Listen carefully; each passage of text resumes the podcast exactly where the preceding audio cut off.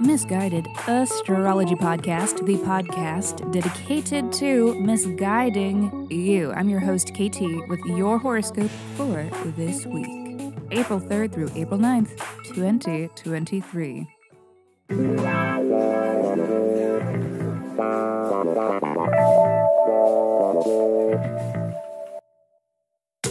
Welcome back to the podcast where I don't know you, but it might seem like I do because I am sharing musings that are based upon the sun and the moon and the planets and shit. Every week I do a little sky spying and then I report back so that you can know what the fuck is going on around here. The astrology is sound, but my guidance may not be, and that is totally up to you.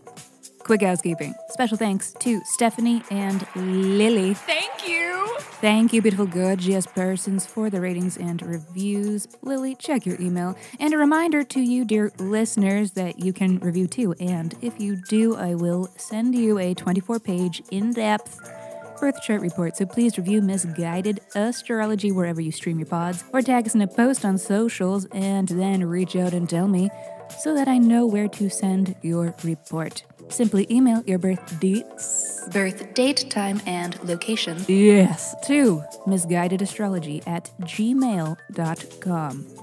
And check out my website, missguidedastrology.com, if you want to know more about the show, if you want to order a birth chart report or a solar return report to know how your year is going to go. Get it for you, get it for a friend. Also, I'm going to start blogging there for things I don't pod about. I'm going to just write about and throw them up. So check it out. Alrighty, and on that note, let me hurry up and shut up so that I can keep talking because this is your weekly horoscope. Monday. By the time you have awoken today, Mercury will have shifted out of Aries and into Taurus, indicating a collective mental space that is a little more chill. Chill out. Everything's going to be fine. Comparative to Aries energy, which is just going and going, even if where to go is unclear. Where you going? Nowhere. So now we aren't just running around like headless chickens.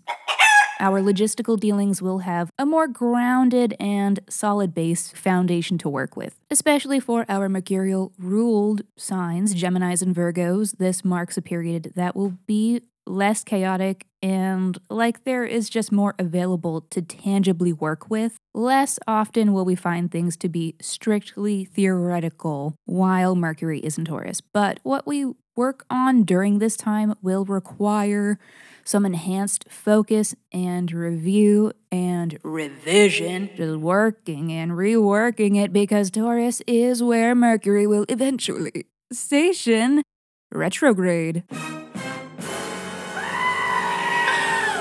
But that's later's problem. I don't want to oversell you on the chill and grounded vibe of now or this week, though, because, and particularly, Mercury will be squaring Pluto today, indicating thoughts and communications that are challenging and deeply personal. Watch out for powerful people trying to influence you and dissuade you from your needs, you know, to your detriment. And what is also not chill that is happening this week Wednesday today and tomorrow, but mostly today, the antithesis of chill and grounded, the Libra full moon. And you know the drill. Full moons are periods of full intensity. It is the volume on everything dialed all the way up.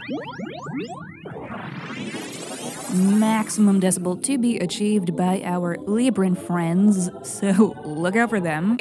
They may be on one, uh, but Libras usually do their best to make their stress fun for the spectators around them. You are laughing with them and at them.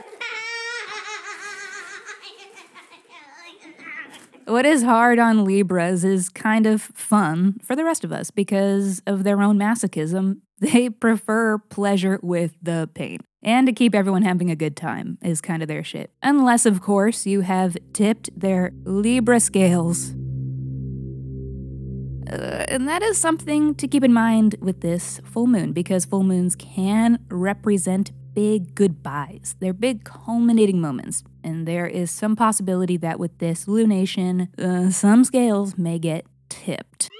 Always potential for some tension and disagreements with full moons because they are so chaotic. But the other thing to remember about full moons is that they can represent big celebrations as well. And Venusian Libran energy loves harmony and connection. And planetary ruler of the moon, Venus, is in domicile right now, which is supportive of the comfortable and harmonious energies of this moon, whatever it may bring. But then again, the sun will be conjunct Chiron, asteroid of insecurities. So whatever does come with this moon will be in some way responding to our anxieties. It must pass through the portal of our insecurities to get there. We can either let go of what triggers us or our insecurities, which are not us, right?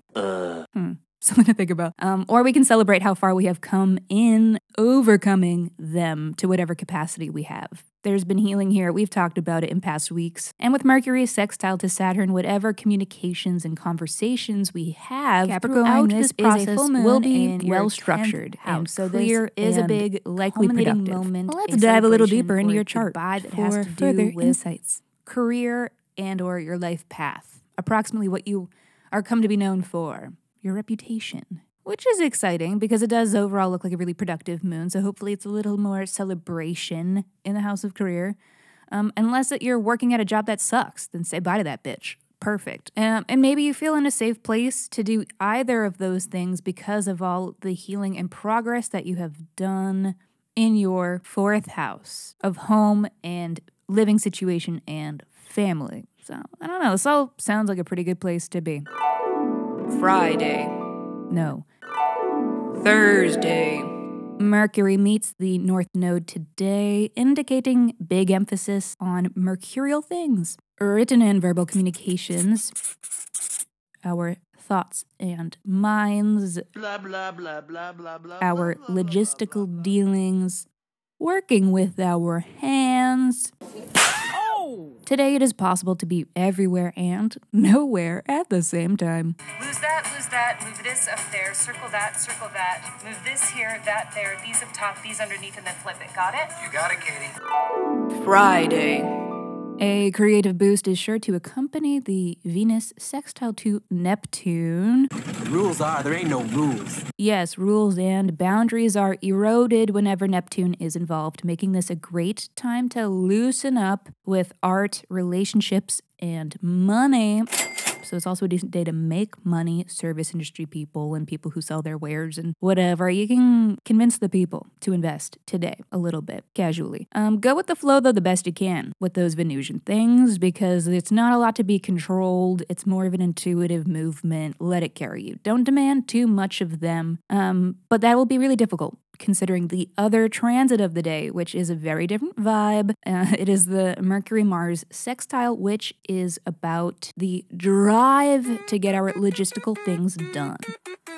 And this is a good transit to get things done with, but the work you do may not take you as far as you expect to get. And it might actually show you the project that will be the focus of your Mercury retrograde. And that will be the thing that calls for your added focus and attention until mid May when all the ganks begin unraveling. I'm coming for you!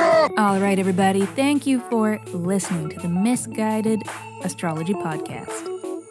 I'll see you next Monday. Mwah. Hey, you, this up here, and this over here. You do that, this and this, and there, and this and that.